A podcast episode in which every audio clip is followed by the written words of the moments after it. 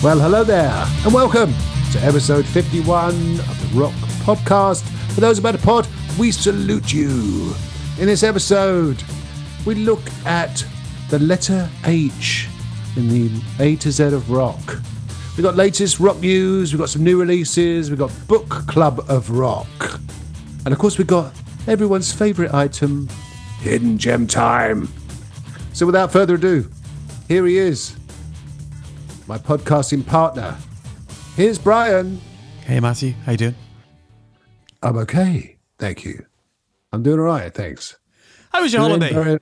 It was it was fantastic. Thanks for asking. Did you go anywhere I nice? went, I went to Canada for a ah, couple of weeks. Oh, Canada. I, I told my wife that we were going for a holiday, but secretly it was a rush pilgrimage. We went to the Toronto area. No, we had a ser- seriously fantastic time. So lovely place, Canada, lovely people. There's a there's a the only problem with Canada, however, is that cannabis, marijuana, is legal there. And that's not a problem for some people, of course, but there's the constant whiff of it in the air, which is, you know, it depends on your perspective, but it's not not the best thing necessarily. Um, it's great. No, lovely, lovely people, lovely kind of culture, let's say. And I and I visited. A, I went when I was in Toronto. I visited a few Rush, um, if you like, landmarks. But however, before that, Brian, I've told you this story, but I'm going to tell everyone else. We were at Gatwick Airport, which is just south of London. Those are, are not familiar with the geography of Great Britain, and uh, I was waiting for my wife to come out of a very well-known pharmaceutical store, uh, i.e., Boots. uh, just get a few bits and pieces for, for the trip. Anyway, I'm, I'm just standing there, just minding my own business. John Paul Jones of Led Zepp is walking towards me with his wife. I'm thinking, oh my goodness, this is, it, I mean, it's rock, literally, it's rock royalty, isn't it? I mean, we've met a few people over the years, you know, but John Paul Jones, Led Zepp. Anyway, so I went up to him and said, look, excuse me, Mr. Jones. And he was very gracious. He just gave me a little wave, a little smile, which said, thank you for approaching me. I don't really want to talk to you, but I appreciate, I appreciate you recognizing me all the same. Gave me a little wave and a little smile, and off he went. And I thought, I'll take that. I'll take that from from the bass player of probably, in my opinion, the greatest rock band that's ever existed. But uh, apart from that, Canada was great. Uh, did a rush, um, a rush kind of uh, pilgrimage, if you will. we went to the. I dragged my wife at ten o'clock on a Tuesday morning, quite a walk from our hotel to the um, Ontario Legislature building. It's true she didn't grumble actually. She was like, yeah, okay, fine. Uh, and which is the, uh, and I'll put a picture on Facebook. I've already done it, I think, which was the, uh, it was used for the front cover of Moving Pictures, one of the greatest Rush albums ever. We went to uh, Massey Hall, um, where All the World's a Stage is was recorded. Uh, went through Hamilton, went through St Catharines, where Neil Peart was born and where he grew up and so on. And the funny thing is, you, you, you people talk to you in Canada. You know, hi, you're from Britain? Yeah, yeah, yeah. And why are you here? And I, and then you talk about you know holiday, and then and then it turns out most people that we spoke to had some sort of, sort of connection with Rush. We spoke to someone, and uh, they were saying, "Oh, you know, subdivisions would have should have been filmed in my school in Scarborough, which is just outside of Toronto, but it was recorded in the other school." Someone else we met in a bar said, "Oh, my dad sold them a car each, and all that sort of stuff." But it's great. It was great, Brian. Thanks for asking. Hey, Thanks for asking. you want to test that theory out when you go to Vancouver? Can you imagine going to Vancouver? Would, well, would, would, it, you know, our, our rush, the rush of Toronto nicely sealed off, and then is Vancouver all for the Bryan Adams? Um, no, I was thinking that. I was thinking that, strange enough, and I was there because I imagine there's a kind of you can do a sort of pilgrimage in Vancouver because there's that famous studio that I think Bryan Adams owns that obviously he's recorded in and ACDC have recorded in. Do you remember the famous story about seeing them, you yeah. know, outside having a cigarette, you know, while they're recording yeah. all that kind of, all that sort of conspiracy theory stuff a couple of years ago. So yeah, I think, um, yeah, Vancouver's on my on my list. I think next time. It's a long way though, Vancouver.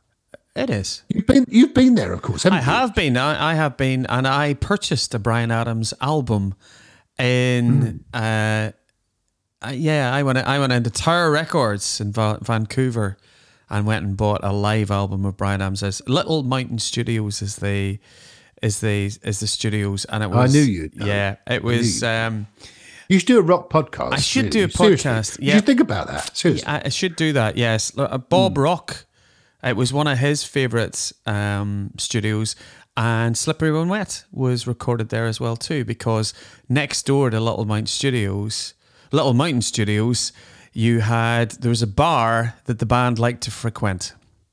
I shall say no Oh. more. Yes, indeed. Yes, Anyway, it was, uh, it- yes, it was great. it was. But before you went on holiday, Yes, we went to Steelhouse Festival. we did. We did indeed. Uh, what are your memories of that festival, Brian? Um, the weather was changeable, Matthew. Changeable is a very kind way of looking at it. Uh, it was it, it was it was uh, it was a great. My memories of it. The th- first thing that comes to mind was how good was the Sinners without Ginger Wildheart. Amazing highlight of the weekend for me. Um, amazing. Uh, Fabulous. Yeah, really good. Did loads of did a few covers, didn't they? Dirty Um, Water by Status Quo. Yeah, that was a Yeah, that was a highlight. And Willing by Little Feat. yeah. uh, which is a well- you know a well a well kind of you know it's quite a kind of you know open mic classic as it were. But um, yeah, they were great, weren't they? Uh huh. And Sam from uh, Wayward Sons and Black Star Riders sat in on guitar with them. One of the tallest men in rock. Probably it's between him and Mick Fleetwood who, for who the tallest man in rock is. Yeah, he's one of my wife's favourite actually. Sam Wood. Do you remember I, a couple of years ago we were Yep. at Steelhouse and I I got a picture of him with me, obviously not just him on his own. And I, and he was he was like full full on rock star, and I was dressed like, like I was going fishing. Uh, it was very embarrassing for me, not him. He was lovely, wasn't he? Yeah, but I think the festival itself, the Friday, the, it kicked off so well on Friday because um, a band that, that I know you champion a lot and love is the Karma Effect. They they were on the bill. Um, Dan Byrne kicked the whole thing off, who the former Yeah. vocalist in Revival, Revival Black. When mm-hmm. Rivers Meet, they were they were they were good. They're sort of sultry blues, mm. you know, sort of that resonator Slinky. Yes, slinky. Slinky, I think. Yeah, good vibe with that that, Yeah. that band. I like them. And Chris Barris, the the man with the muscles. Yeah, And his- and about his million guitar. tattoos. Yeah, Yeah, so he always gives hundred percent though. He's a he's, he's a good good performer. I like him. Great band too. he was good. So the Friday kicked it off very well, and then we Hmm. had Saturday. Um, And for me, Saturday Saturday was a great start with uh, Dead Man's Whiskey and then Austin Gold, who I love. Austin Gold. Uh, it's the things you learn is. Yes. that nobody in the band's called Austin. They're not from Austin, and nobody's called Gold. So it's a made-up true. name. But they um uh they they were early early doors in the bill, and they were they were excellent. I went off from a customary snooze, Yes, indeed. Yes, yeah, you did. and I missed the damn was- truth. Yeah, they were great. They're from Canada. There's a Canadian vibe there going thread going through things. Yeah, excellent. A bit of a Janis Joplin vibe going on um, with with the singer, but yeah, fantastic, fantastic band. Before we go to that, actually, there wasn't a dry eye in the house or on the field uh, with uh, Dead Man's Whiskey when they do uh, a song called um, "Make You Proud," which is oh tearjerker. It's about the. Uh, do you remember? It's a song about the singer's mum who had um, a brain tumor. She's okay now, thank, thankfully. Yeah. But oh my god, the way he describes it, and geez, I, I said, there wasn't a dry eye in the house, or was it just me? Um, uh, Florence Black, they pop up everywhere. They're a good band, aren't they? They Three are. piece from Wales. Do their obligatory Breadfan cover. Obviously, heavily influenced by the magnificent Budgie. They're a good band, aren't they? They're going to be big as well. They sounded really good. I, I we've seen them a couple of times, and they're they're they're just getting their their own material is is quite strong, and it's quite it's obviously very riff laden. But I thought the singer, uh, uh, a singer and guitarist was he was really really good. Um, they they they set it up really really nicely for uh for those damn crows. Yeah, yeah. Before then, we had Black Spiders, of course. They were, I thought were excellent. I'd say I've been to four festivals that Black Spiders have been at, and I hadn't really ever sort of seen an entire set there. So I made I made the effort. And they were great. I enjoyed them. Very energetic. Uh, but you're right, absolutely. Don't, you're right. Those damn crows are fantastic. You, your usual magnificent kind of. I'm surprised they weren't, weren't headlining. To be honest with you, but uh, they were brilliant, weren't they? They were. They were. And you know, I, I've come quite late to those damn crows as a band. They were excellent last year at Stone Dead. I thought they were again. Um, they were special guests on the bill, and I thought Yep. they, I thought they were the band of the day, um, personally. And the, their new album's out, and I, you know, the the crowd warmed to him. I have to say, if you were looking round the the venue, the amount of merch and people wearing those damn crows t-shirts and hats Mm. and everything, it was it, it was a those damn crows crowd, uh, and they played Yeah. brilliantly. Singer just Well, gets no- better. Absolutely. Well, not surprising. I mean, right in the heart of Wales. They're only from down the road, aren't they? A bit like the Florence Black guys. Yeah. And then Airborne finished the day off. They're pretty special, aren't they? I mean, they just give it, give it everything, don't they? I mean, it's, it's everything. There's Lemmy's Bar. We talked about it in the context of Made of Stone, Yeah. where they headlined as well. Strange enough, the week before. But yeah, they give it everything. So much energy, so much sweat. Yeah, and Joel was wearing a uh, he had a he had a uh, he had a, he was wearing a boot as well too. He looked he was he had a had an accident Oh, on his that's right, leg, so he was he would he had his jeans cut up and he had his black boot up, you know, and he was you wouldn't have noticed, you know, um, No. and running around and. Yeah, and even even jumped up onto the back of the Marshalls and did his guitar solo bit. So, uh, and they played through the rain. You know, Saturday Yes. night. Saturday night was a, a tough night for the for the audience, but they were hell. They they were hilarious. It's just it's ACDC on steroids as far as I'm concerned. Well, absolutely. However, talk about rain. I mean, the, it, it was a start of what was a deluge on the Sunday. I mean, it was just it's very weird actually because the, the the setup at Steelhouse is there's a stage, there's a about forty foot space, and there's a kind of a canopy which is there Yeah. largely for people to kind of shelter from the sun, have a little sit down and whatnot. But it was everyone was kind of huddled in there, weren't they, trying to keep out the rain? And it was very weird when Troy Redfern came on about midday, I think it was something like Yeah. that. And like the, there was like a few diehards on the on the barrier, and there was the majority of us huddled in this in this tent. yeah, We, we brought we brought ponchos, which still weren't enough, were they? Really? Uh, yeah. I mean, and I, I'd say I I struggled with the weather on the on the Sunday. The, the bands were great, though, weren't they? They Some good- really- good, performances. I, I have to say, if I was playing, if I was playing Matt at, at an outdoor festival, and there's a few people round the front of the stage, and then everybody's like hundred foot or fifty feet back in a tent, all nicely warm. Um, you know, Kira Mac, I thought they did very, very well to try and you know connect with the audience. Uh, the Vintage Caravan, I've not seen them for a while. They're very Hendrixy, psychedelic. They were Quite groovy, weren't they?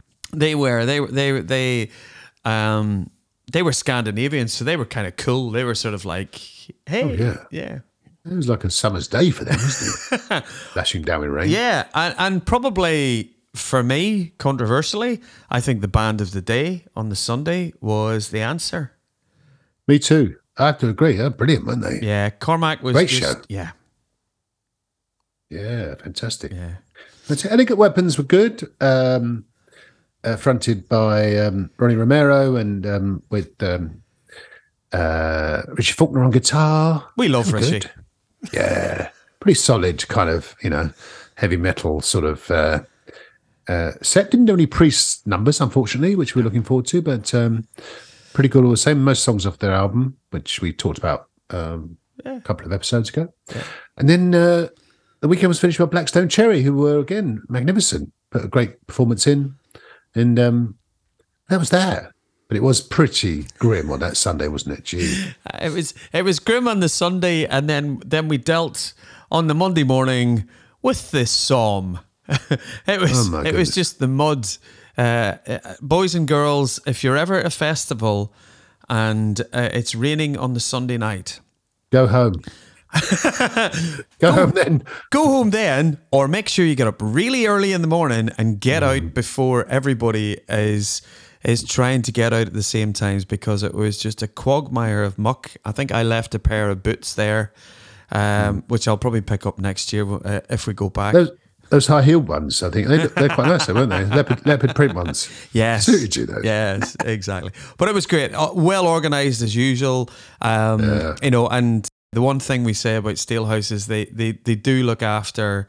Um, they look after the the punters in terms of Oh, yeah. great showers. The food vending was was, was excellent.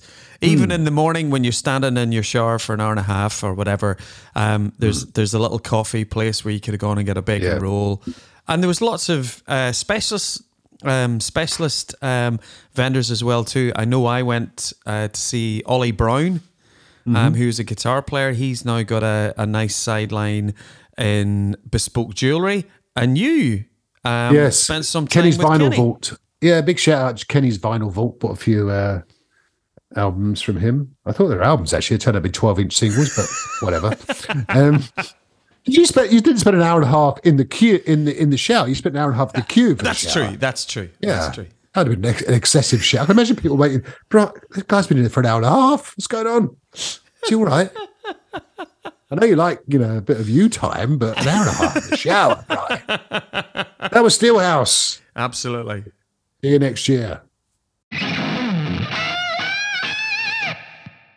So, Brian, when I was in Canada, uh, sadly, uh, one of their own, uh, the great Robbie Robertson, passed away uh, at the age of 80. Uh, I know you're a big fan of Robbie and the band.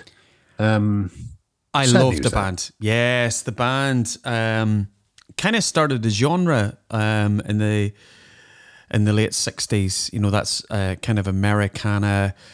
Um, you know, and every pretty much most of the members of the band. It's it's pretty cool when you're the first band that calls themselves the band. I know, exactly, yeah. you know, the band called themselves the band after the Beatles and the Stones were formed. I, I just, you know, I just. anyway, um, yeah. So Robbie Robertson, Levon Helm, amazing band. Um, in the late '60s, this is how much the band were revered. Matt, Eric Clapton, after after Cream dissolved as a band, Jack Bruce and Ginger Baker, um, Eric Clapton went to Woodstock where the where the band were were living and, and rehearsing and recording, and he and he kind of went to see the band to see if he could join as rhythm guitarist.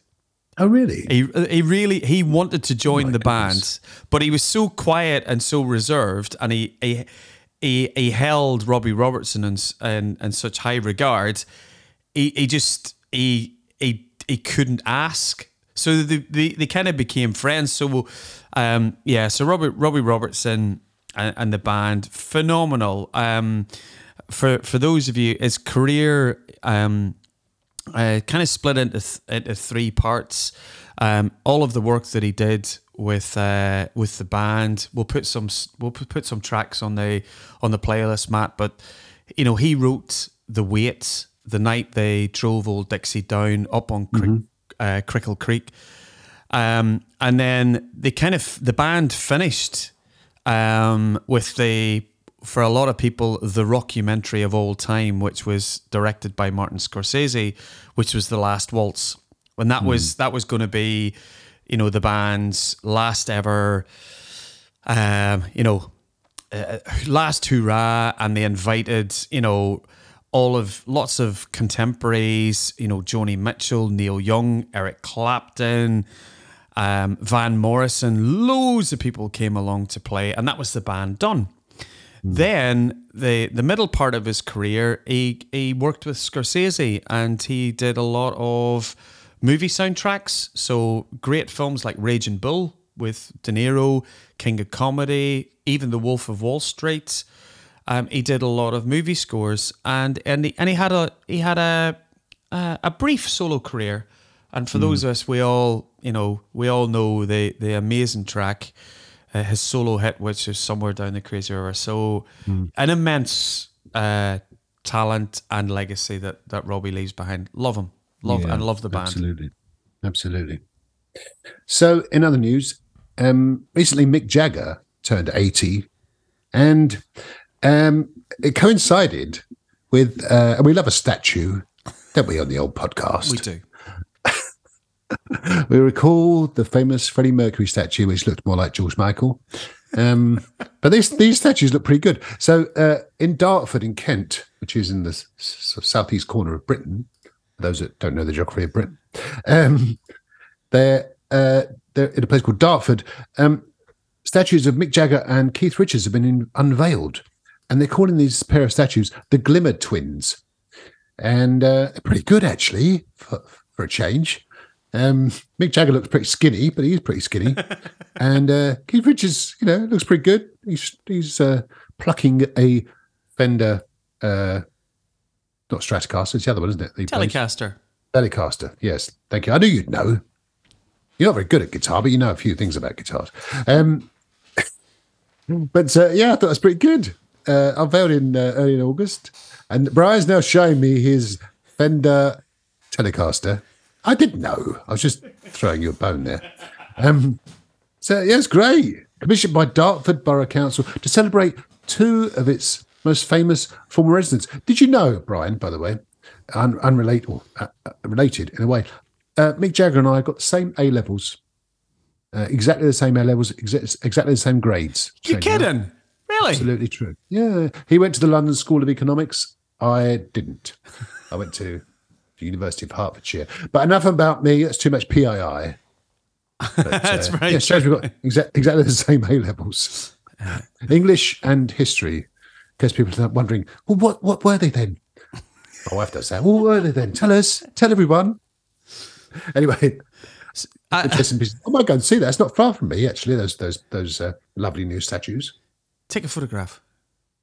I might do actually. Yeah, I might do. Yeah, I'll, I'll send you a picture. Send you a copy.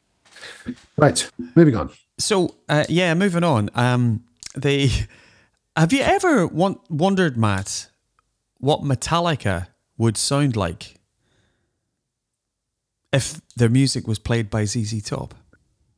Uh, often, Brian. I mean, numerous times. I lie awake at night thinking that occasionally. Do you? Well, No. the, the wonder, the wonderful world of YouTube, and and there's so many artists out there who do, you know, doing reinterpretations of, uh, um, you know, famous songs, but they'll do, they'll do, they'll do them in the in the style of Rammstein and Type O Negative and all all really really heavy.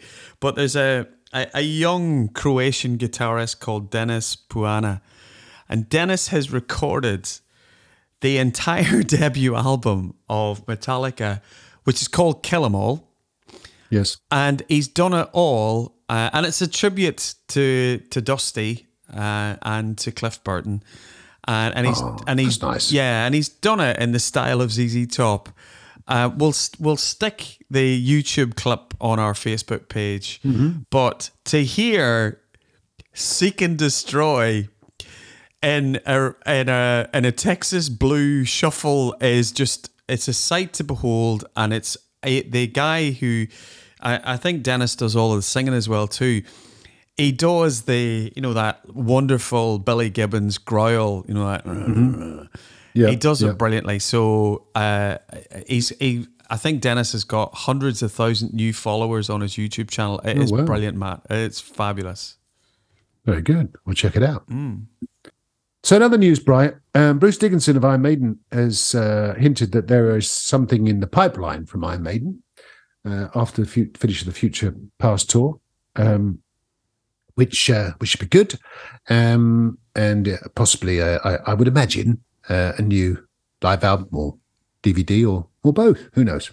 However, it, it made me think that um, since we recorded the last podcast, um, Nicko McBrain, the drummer of Iron Maiden, had uh, announced that earlier in 2023 he'd had a, he'd had a stroke, uh, which is which is quite tough. And after 10 weeks of intensive physical therapy in May this year, he was able to join the the, the Future Past tour. But I thought, wow, that's I mean, so brave of Nicko to to kind of come out with that, and equally to to do the tour, which is quite a physical tour. I mean, playing with Maiden is no mean feat. It's not your kind of basic four four stuff, and um, and I remember at the time, you know, this tour started, and a lot of the kind of the keyboard warriors were out there saying, "Oh, the patterns aren't quite the same as they was in as they were in '83," and and and so on. And you think, well, no, he's you know, it's 40 years ago uh, when he was a you know younger man, and this probably accounts for it. So um, you know, good on you, Nicko, for coming out, and you know, we wish you well, of course, with your recovery. Long may you continue drumming for the great Iron Maiden.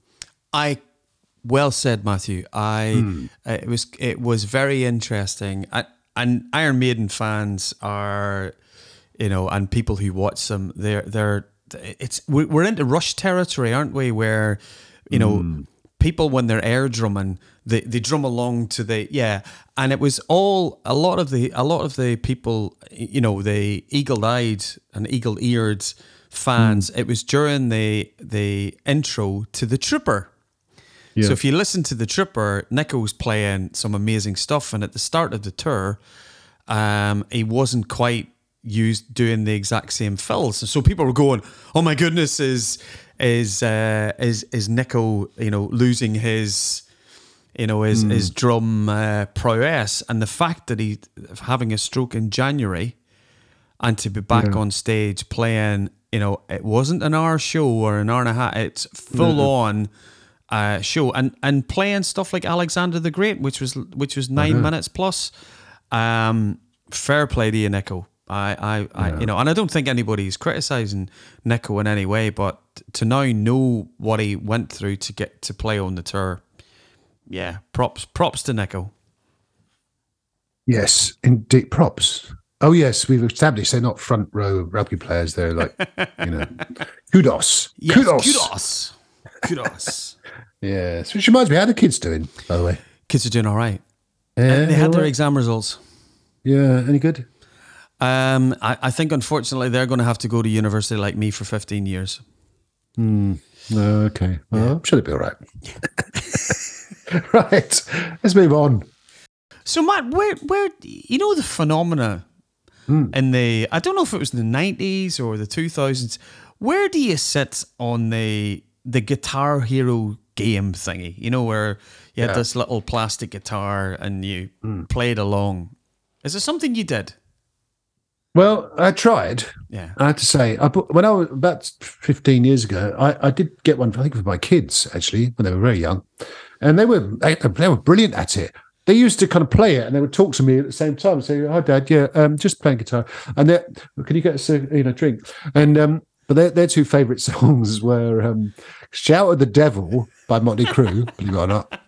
And uh, what's that song by Cheap Trick? Um, Surrender.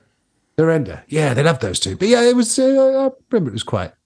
Probably they probably built dexterity or brain function or something. Have you? You, you never tried it, have you? I- I had the opposite experience. I remember uh, at a party once, and I think one of my friends had bought Guitar Hero for their kids, and we, you know, all you know, the adults were having a, were, were obviously having a bite to eat and a few drinks, etc. And then one of my pals gets out Guitar Hero and then hands me this piece of plastic. It says, "Wow, you you play guitar, you d-" and I, and and I can't remember what I think. I probably I I can remember the track that I tried to play, Matt. Go on. I tried to play "Sweet Child of Mine" by Guns N' Roses, Gee. and of course, you know any guitarist out there knows that you know it's all G, C, D, and then you go into the bridge and it's E minor. Yeah. However, it doesn't really matter in Guitar Hero because you're hitting a red button, a blue button, a green button, a yellow button. right. And I was absolutely awful at Guitar Hero. So I did it once and was I was the only guitar player in the room. Handed it over to one of my pals who never played a guitar, uh, um, an instrument at all, and they got a million points more than me. So that was me done with Guitar Hero. However, Okay. somebody has set the world record for playing the most notes without making any mistakes or in Guitar Hero land over strumming. Oh yes. Yes, over strumming. So uh, Carney Jarrett, he now holds the world record for for the most notes for making no mistakes, and he did this by playing, and the percentages are right here. He played Freebird Yep. three hundred percent faster than the original track of Freebird. Wow. honestly, people, it's one of those YouTube videos where you're watching the guy and he's just battering away at this plastic guitar. And then at the end of it, uh, don't let the kids see it if you watch it, uh, uh, Oh yeah. friends. Yeah. At the end of it, when he when he plays his nearly two thousand notes within this four minutes, they the relief and the expletives that come out of his mouth as he finishes this. But it, uh, for anybody who wants to see Guitar Hero in action, Overdrive, Carney Jarrard doing Freebird 300 times more uh, faster than the original. It is a sight to behold. Check Very it out. good. I will. Excellent. Thank you, Brian. That's it. Yep. News time over with. So that brings us to Book Club of Rock for this episode. And I have to admit, Brian, in advance, full disclosure, that I did actually listen to this as an audiobook rather than read it. Which I think is still okay, don't you? Still I do as well. Yep. So this is uh, the first, so the first, probably the last, first and last autobiography uh, by Geezer Butler called Into the Void From Birth to Black Sabbath and Beyond. And it's exactly that. It charts his upbringing in uh, post war Aston in Birmingham. Um, his life has been sort of, um, and a lot of kind of influences by the occult and the supernatural. When he was young, and this is before rock music was invented or even discovered or thought of or whatever. He had this vision. He's about seven years old. This is quite interesting. A vision of this of this man with silver boots and long hair playing a bass guitar, and uh, and that turned out to be him clearly. So before rock stardom was even a thing, but the the whole story is listed with um, supernatural occurrences and ghostly sightings, and famously, of course, he um, uh, the song Black Sabbath he wrote about a dark figure at the end of his bed and so on. But it's a really good read, actually. Um, so we just need Bill Ward to, from the original four um, Black Sabbath members to write his autobiography, and we've got the set. But yeah, it's good. It's a really good read, and and listen to it on audiobook because he's got a nice kind of lilt, a nice tone. Uh, Terence Butler, Geezer Butler, to his friends. Um, so yeah, check it out. Um, and it does it does indeed cover, you know, from his early years through the Sabbath era, the mountains of drugs and and the booze and the ups and downs of being in a, a global heavy metal band in the um, 70s uh, when there was no rule book. They just kind of made it up as they went along. And um and to the present day and he's essentially retired. Does a lot of work for animal rights and animal welfare and so on which is which is great. Been a vegetarian since 1957 uh since he's very young obviously. So uh, yeah good on him. Uh, so you go, go and check it out. Um Geezer Butler, Into the Void, From Birth to Black Sabbath and Beyond. And I managed to get through that entire resume without even hinting at Tony Iommi impersonation. um, it, it was, it's about Geezer Butler. It's not about Tony. It's not about you, Tony. Get out, get out, get out. That was it. That's Book of Rock for this episode. Hey, well done. Yay. So, Matt, we now have new rock on the block. Yeah, I like it. Good jingle. I like that. Yeah. So, what vinyl platter do you have to serve up for us this episode, young Matthew? Well, What's your starter? well uh, let's start with the, the latest album from Girlschool. Yay! So Girlschool, uh, uh, as I think I mentioned on the last episode, were supposed to be the, supposed to be my first gig, but because I was 14 and had school the next day, and they came on very late, and I had to catch a train if they weren't. Enough said about that. But this is their new album, and it's called. It celebrates the fact they've been in the business 45 years as Girlschool, and it's called. Um, it's a slightly clunky title.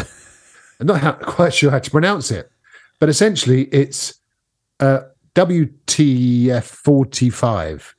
That sounds about right, doesn't it? Or you can, In other do words, w, WTF 45.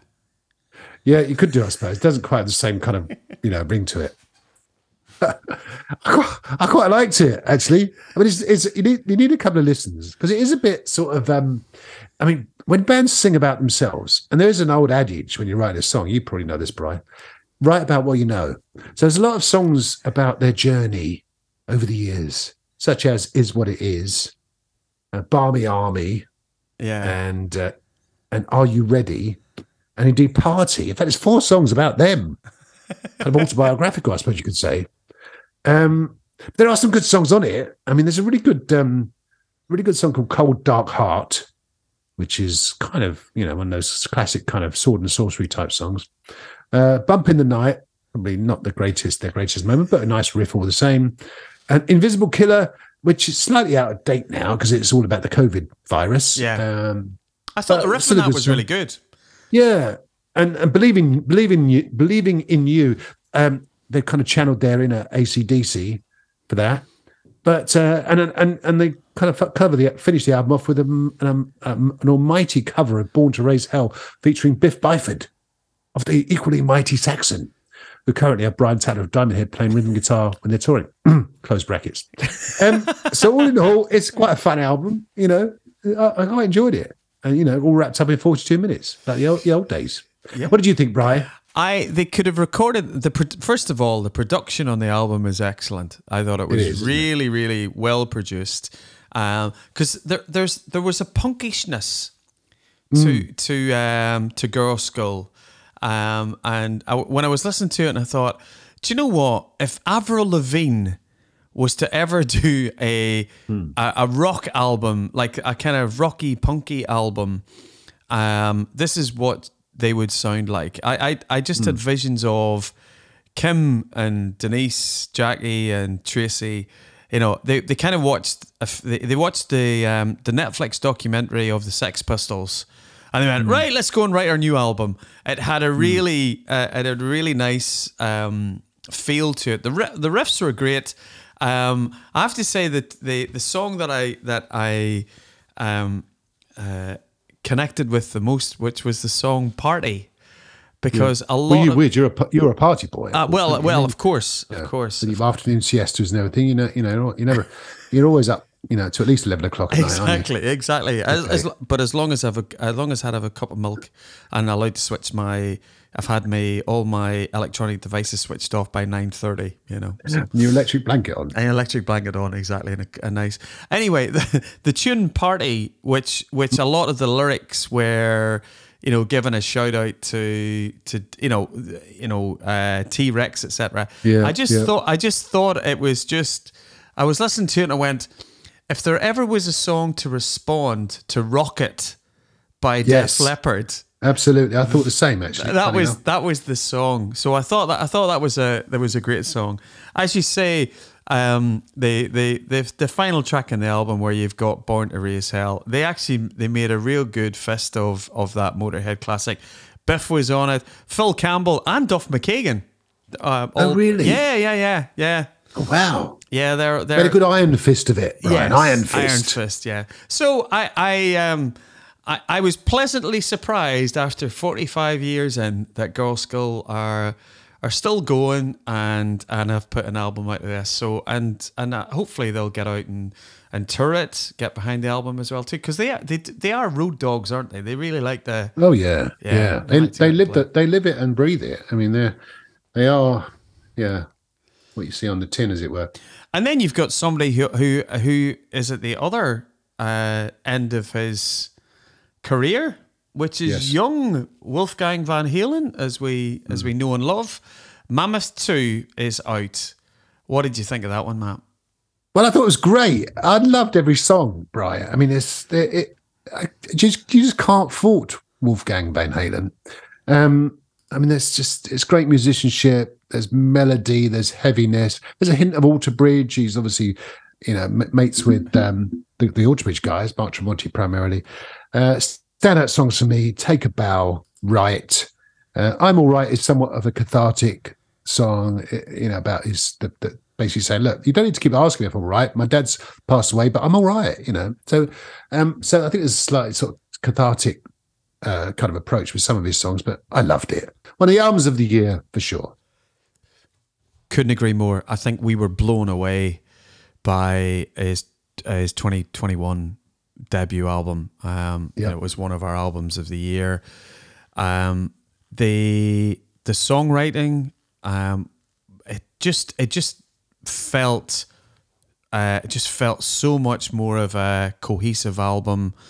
Um, his guitar solos, he just seemed to Oh God, amazing. he, he, he, he was there was elements of it where you know he is a Van Halen. It's in his blood, Hmm. and his guitar solos are were phenomenal.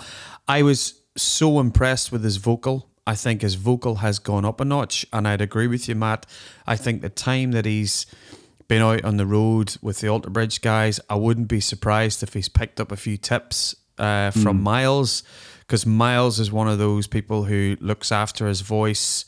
Probably very, you know, very OCD, quite methodical about how he looks after his instrument. And I actually Yeah. think Wolfgang's uh, vocal on the on the album is just is just amazing. And to, and to think that he plays everything on the album. Yeah. It's just uh, yeah. I, I so I yeah. Um, it, it's definitely a contender for album of the year for sure. It's going to take a it's going to take some uh, uh, really really strong albums from other artists this year to to knock Wolfgang off as album of the year. F- fantastic piece of work. Absolutely. Absolutely. Couldn't agree more. Um, other new releases, new song from Dirty Honey um, called Won't Take Me Alive. I like that. It's kind of um, reminding me of 70s Aerosmith. Really good from their album that's coming out later in the year called Can't Find the Brakes, which I'm really looking forward to. What do you think, Brian? Good song, eh? I I Oh, I- got a bit Canadian then, didn't I? You Good did. song, eh? Too much time in Canada. I couldn't agree more, Matt. Um, I don't really know much of the early um, Aerosmith albums. Obviously, I know Sweet Emotion and uh, and Walk This Way, but when I heard the single, it just had that swagger and groove um, Yeah. of Aerosmith, um, and you just kind of going, "Oh, can't wait for the album to come out in October. It'll be fabulous." So great, great single. Absolutely, absolutely. Yeah, looking forward to it. Uh, another new song from our friends in uh, Untamed Silence, uh, who we interviewed, I think it was last summer, wasn't it? Yeah, Uh, really good new song called Nowhere, and a really, really cool video uh, featuring our old friend Nige uh, with a hood, uh, looking like some sort of gothic monk. Bless him. Check out the video, but good song too. Uh, quite dark, but uh, and quite lengthy. I mean, an, uh, you know, an epic. But uh, yeah, check out Nowhere by um, Untamed Silence. Hopefully, that leads to uh, maybe a new album. Certainly, great new music from them. great. Again, production was fantastic. I loved the atmospheric piano at the beginning of the song, um, and then we went into you know v- uh, heavy riffs, quite Sabbathy in terms of the Yeah. the depth, uh, and Debbie's vocals were were excellent. So great, great tune. Yeah. Hopefully it's Yeah. this, as you say. Hopefully, maybe more EPs coming out, possibly a full length album. But uh, yeah, great song. Nowhere. Indeed. And then finally, Trevor Rabin. You you like this one, didn't you? Um, a new song from him uh, off a forthcoming album, another album due this this year, an album called Rio. Uh, a song called Big Mistakes. Hmm. Not for me, I'm afraid. Bit too, bit too, bit too proggy for me. I'm honest. But you must have liked it. Matthew, I've bought the single. I've pre-ordered the album. Um, it is it is classic Trevor Rabin era um, from Yes. Um, for those Yes fans, um, uh, for the era, if you like the the Talk album in particular, maybe Big Generator. Um, yeah, Trevor's Trevor's playing again. He's he's like I don't know whether uh, whether you would call him a latter day latter day Wolfgang Van Halen, but uh, he's a multi instrumentalist like Jeff Lynne. He plays everything. The drums are the only thing that uh, that Trevor doesn't play on this track. Track is Big Wow. Mistake.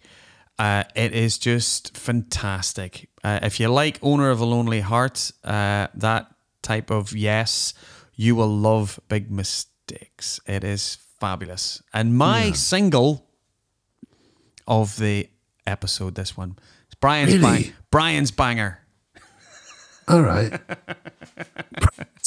Is that new thing you just coined? I've just coined it. Like Sunday morning rock. Brian's banger. Copyright 2023.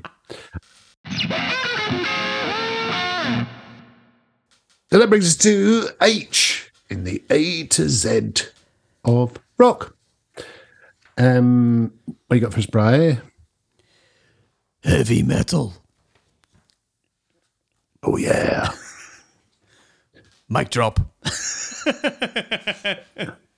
It's interesting. the- There's, there's a lot of people kind of wonder what the derivation of heavy metal is. Of course, it was first first mentioned in the song. I think in um, "Born to Be Wild," wasn't it? That's right. And Yeah. I think I think it was possibly some journalist in the '60s. We should have researched this a bit better, actually. But certainly, it's mentioned in um, in "Born to Be Wild."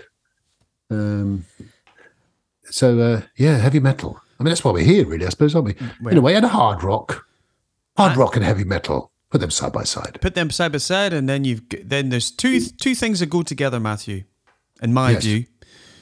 Head banging, Yes. and what else do you require when you head banged? Well, head primarily. Hair, hair. Hair. Yes, well, it's a good, it's a good shout actually. I mean, I, I think we're we're of a certain age now where our, our head banging is a bit more sort of, you know, gentle. And we still, you still have a little nod, No, it's it's nod banging. but um, it's funny. I was, I was, I'd researched because I, I like to find out the derivation of some of these things. But um, I was reading on the on the internet, which you can always trust, of course. Um, rock stars have rock, have rock stars. I'm going to quote actually. Um, I don't know what the source is, but rock stars have long hair for lots of reasons. Um, the Beatles paved the way apparently with their anti-establishment uh, sort of sentiments during the 60s. Uh, long hair, long hair can help to create an air of mystery and rebellion and basically non-conformity. And I, I'd say when I was sort of 15, 16, yeah, I suppose, you know, you kind of grew your hair to be non-conformist to, to an extent, but, you know, it's more to sort of fit in with the other kind of heavy metal headbangers, as it were. But uh, yeah, hair, very important. We've still got a bit, haven't we, Bry? You know, a little bit. Not much, but um, a little bit all the same. Um, which reminds me, I must I must dye mine soon. Jeez. right, let's move on. I'm talking about um, uh, somebody in the mid 80s who had uh, fabulous head of hair Yes. and took up a very, very tough gig in 1985. Yes. Mr. Sammy Hagar. Yes, indeed. Yeah, still going strong. In his seventies, bless him. He is Amazing performer. Montrose, Van Halen, The Circle, Chickenfoot. Hmm. Would you believe it, Matt? It's 10 years since the debut Chickenfoot album. Wow. Yeah. Oh, yeah, that's wow. I'm gonna have to put some to celebrate. We'll put some. We'll put the entire album on the uh, on the playlist. How about that? It's a great Any, album. any excuse. Yeah, great stuff. Um, but of course, Glenn Hughes, one of your favourites, was also one a, a man with lustrous, long. Well, still has. Not sure it's all his own these days, but um, a lustrous barnet, as we say in this part of the world. Um, oh, and you were telling me earlier, he almost got the Van Halen gig when David Lee Roth left. Yeah, it was something that came out in the last couple of weeks where um, Ed, Eddie had uh, approached Glenn to see if we'd be interested in singing in Van Halen, and and Glenn, to his credit, has said, you know, it was kind of nice to be asked, but at that time Eddie was newly sober and Glenn wasn't, um, and Glenn. I Glenn think definitely wasn't. Glenn, Glenn Glenn wasn't really in the space, so I think actually Glenn kind of backed away from it because he went he wasn't really in a in a great space, and at that time he that's when he went off to record with Gary Moore and Black Sabbath and wait and that and that all although it all sounded great on record, I I think Glenn just didn't have the the tools and the uh, to to be equipped to go back out on the road. But again, there you go, another singer. How well, maybe one day we'll find out who who were all of the singers that that were Yeah. that were in play for the Van Halen gig because Eric Martin, yeah. Patty Smyth, Patty Smyth was Wow. she was the um she was the first choice um singer Wow. allegedly. Yeah. Oh, interesting. We can't not mention the great, iconic venue that is, was, and always shall be the Hammersmith Odeon. I said that with my best David Coverdale style voice. Um, I first went to the Odeon back in 1981. Um, and it's a, well, I think it's still an iconic venue. People talk about the Hammy Odeon.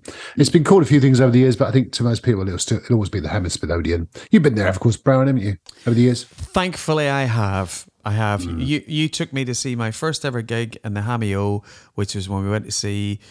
Uh, we went to see Bad Bad Co. Bad Co, Bad Co, and Hmm. you you said, "Yeah, come to London. Mick, Mick Ralphs will be there. He'll turn up. He'll always turn up." And I and I went, "Yay, he will," and he did. And I delivered. Well, Mick Ralphs delivered, didn't he? He did. Um, there's Steve Harris.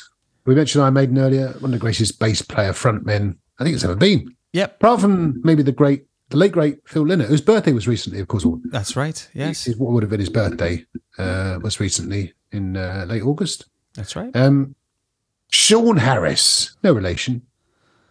Who's he? They say. What do you mean? Who's he? The original singer of Diamond Head is who he is.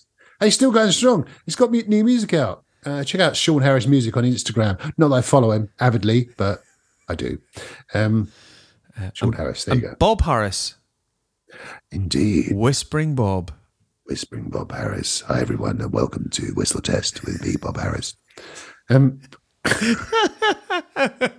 great stuff. Halestorm, Hootie and the Blowfish, and some some mighty albums, of course. Um, 1979's Highway to Hell by ACDC. What an album! Hysteria by Def Leppard. Absolutely. And Heaven and Hell from 1980 by Black Sabbath. The first album to feature Ronnie Dio and one of the one of the greatest albums ever ever recorded. Have We got any more? And the Cars with Heartbreak City. And of course, we can't forget Heart. All the way from Seattle, um, started in the mid 70s and to an extent still going strong. We we we long for a Heart reunion. I'm not sure we'll ever get one, but um, fingers crossed, but a great legacy all the same.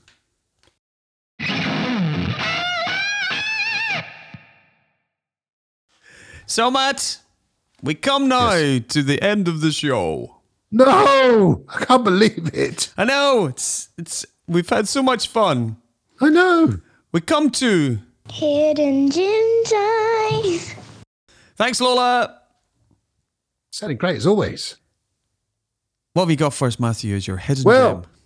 So, Brian, as I was in Canada, I thought I'd go with a Canadian legend, the mighty Tragically Hip, and their album from 1992 called Fully Completely. My favorite album of theirs, and one of my favorite albums, uh, full stop. Um, some great stuff. Um, let's put a few, few songs on the playlist, but if you've never heard of the Tragically Hip, then check them out. Um, magnificent band. Sadly, no longer with us. Uh, after the passing of Gord Downie a few years ago, their their their singer and frontman.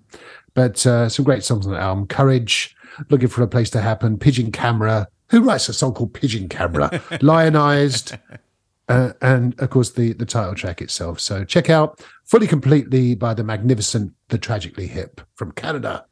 Great shout. And a band, rev- if there's ever a band that's held in high regard in Canada, it will. It is the tra- tragically hip. You know, Absolutely. I can remember they they did a documentary, didn't they, about about the the band. It was, certainly there was one on Sky Arts in the UK where I don't know. yeah, I think there's a there's a documentary about the, you know, just the influence of them as a band.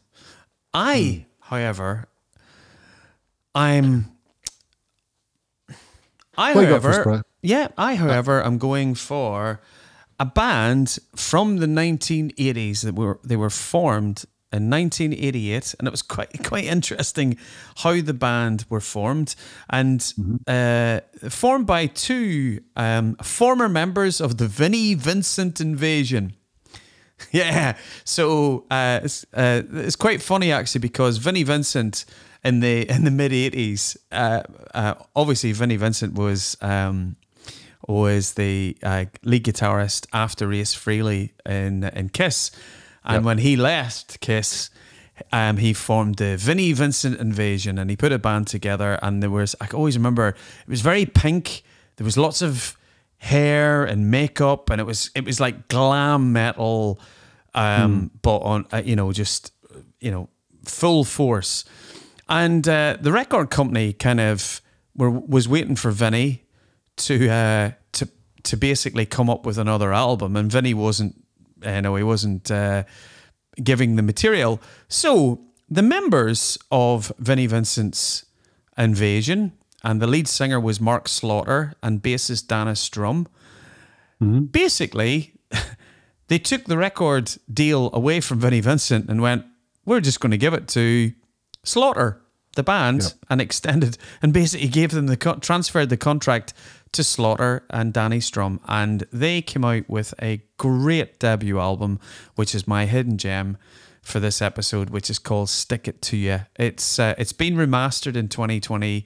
2023 you can get it on all streaming services etc but a really really strong um mid 80s it's got that it's got that groove to it as well too. Um a bit like when we were talking about the Dir- dirty honey where you've got that swagger that aerosmith but mark slaughter's vocals fantastic. Um th- um, but uh, as most of the bands in the late eighties, um, you know, put out a few albums, and then when we, when you get into the the uh, the clear out um, of the early nineties when grunge hit, Slaughter, you know, they they try to keep going. Unfortunately, they they lost their lead guitarist who was who was killed in a car accident, lost a little bit of momentum. But uh, Slaughter's debut album, "Stick It to You," uh, we'll put a few tracks on the um, uh, on the playlist. But great, great memory of the late '80s with Slaughter. So that's my hidden gem, Matt. Very good. Very good. That's a great one. i Surprised they haven't done that already. It's a brilliant album, isn't It it? is. With Really, Up All really Night good. and Fly to the Angels and Yeah, and so on. Great stuff. Good. That's it. That's Episode us. fifty-one done, dusted in the uh, in the can, as they say. I mean, I don't, but they say it. um, so we will see everyone for episode fifty-two in a two or three weeks' time when we can think of stuff to talk about. And but thanks for listening. Uh, listen to us on Scotland Rocks Radio, of course, and on Spotify, Audible, uh, Amazon Podcasts, or Apple Podcasts, whatever they're called, and so on. Please get in touch. We're on Facebook, of course, and uh, on X. It's called X now. It's not Twitter anymore. It's X that's right. Yes. at FTAT Pop. We're also on Instagram. I think it's the same handle as well. I don't know. I lose track. Anyway, thanks for listening. See you next time, Bryce. See you, everyone. Bye. See you, everyone. Bye now.